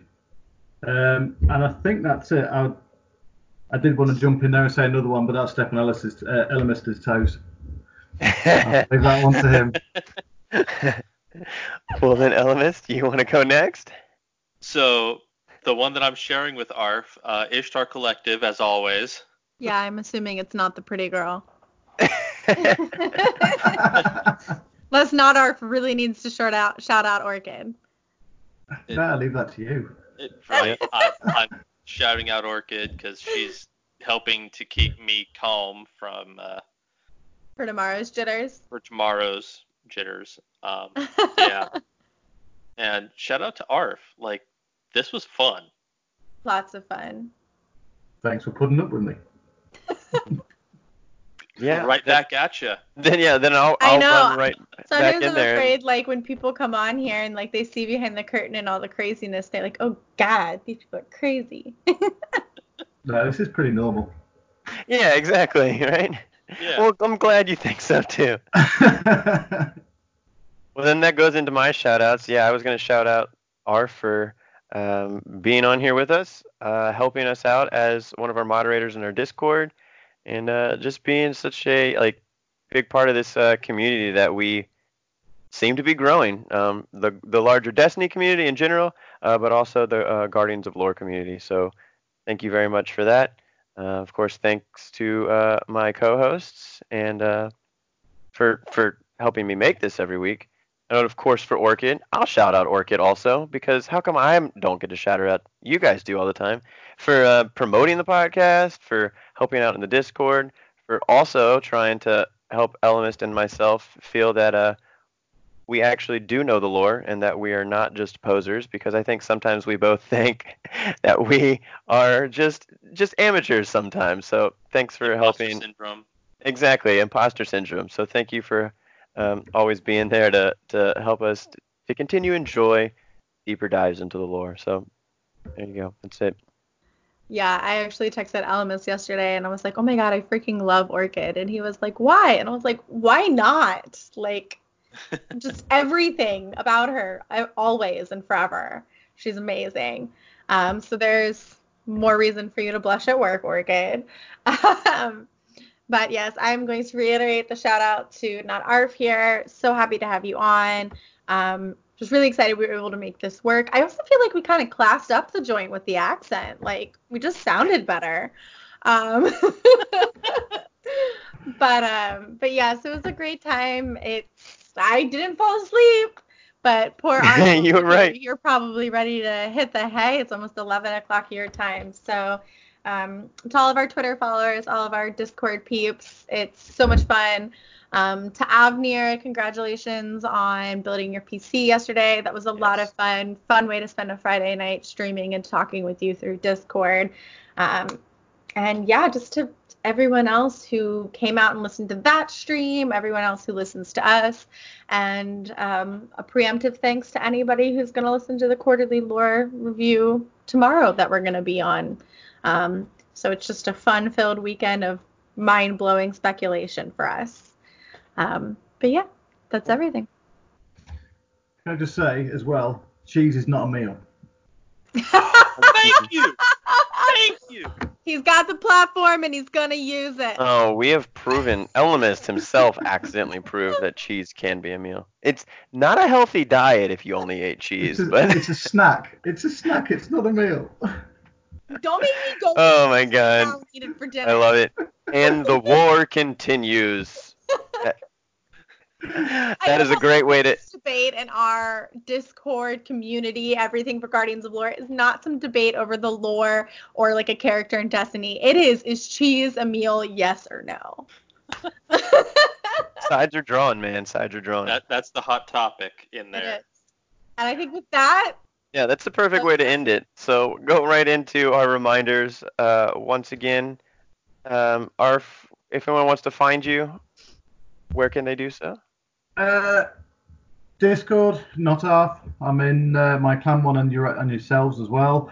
Um, Twitch, uh, I'm on as the real not off, uh, but it's an underscore between not and half because it wouldn't let me just do a space. Um, and I don't know why my I can't have my own name. Somebody's taken it. Um, and, a- and an Xbox really. Um, well, that, I I don't think I've been on all week, but that's because I've been busy. Yeah, I understand that. Very yeah, good. that, that's it. Awesome, man. Well, then you can also find us, the Guardians of Lore, on Twitter uh, at guardians underscore lore. Uh, you can email us at guardians underscore lore at outlook.com. Uh, leave us a review wherever you might find the podcast. Uh, join our Discord if you're interested. The link for that is in the show notes, and um, the there is also the clan. Um, I just we still need to get on that, Mrs. Hyven, Mrs. Uh, clan leader over here. But um, otherwise, sorry. otherwise It's up. that is I it. If anybody's uh, sent in requests, my bad. I forgot to check. I'm gonna go do that now. Recruiting for a clan is hard work. See, that's the thing. Yeah. Like, I'm not even recruiting. Like, I'm totally fine if I lone wolf it over here in my own clan and just like people I play with are like, what is that clan name? And I can be like, well, it's a podcast. You don't have to join my clan, but come join my Discord.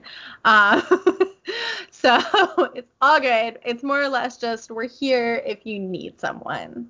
Yep. We gotta fill the bio. We'll throw in there a, you know, clan of Guardians of Lore and welcome if anyone needs a clan.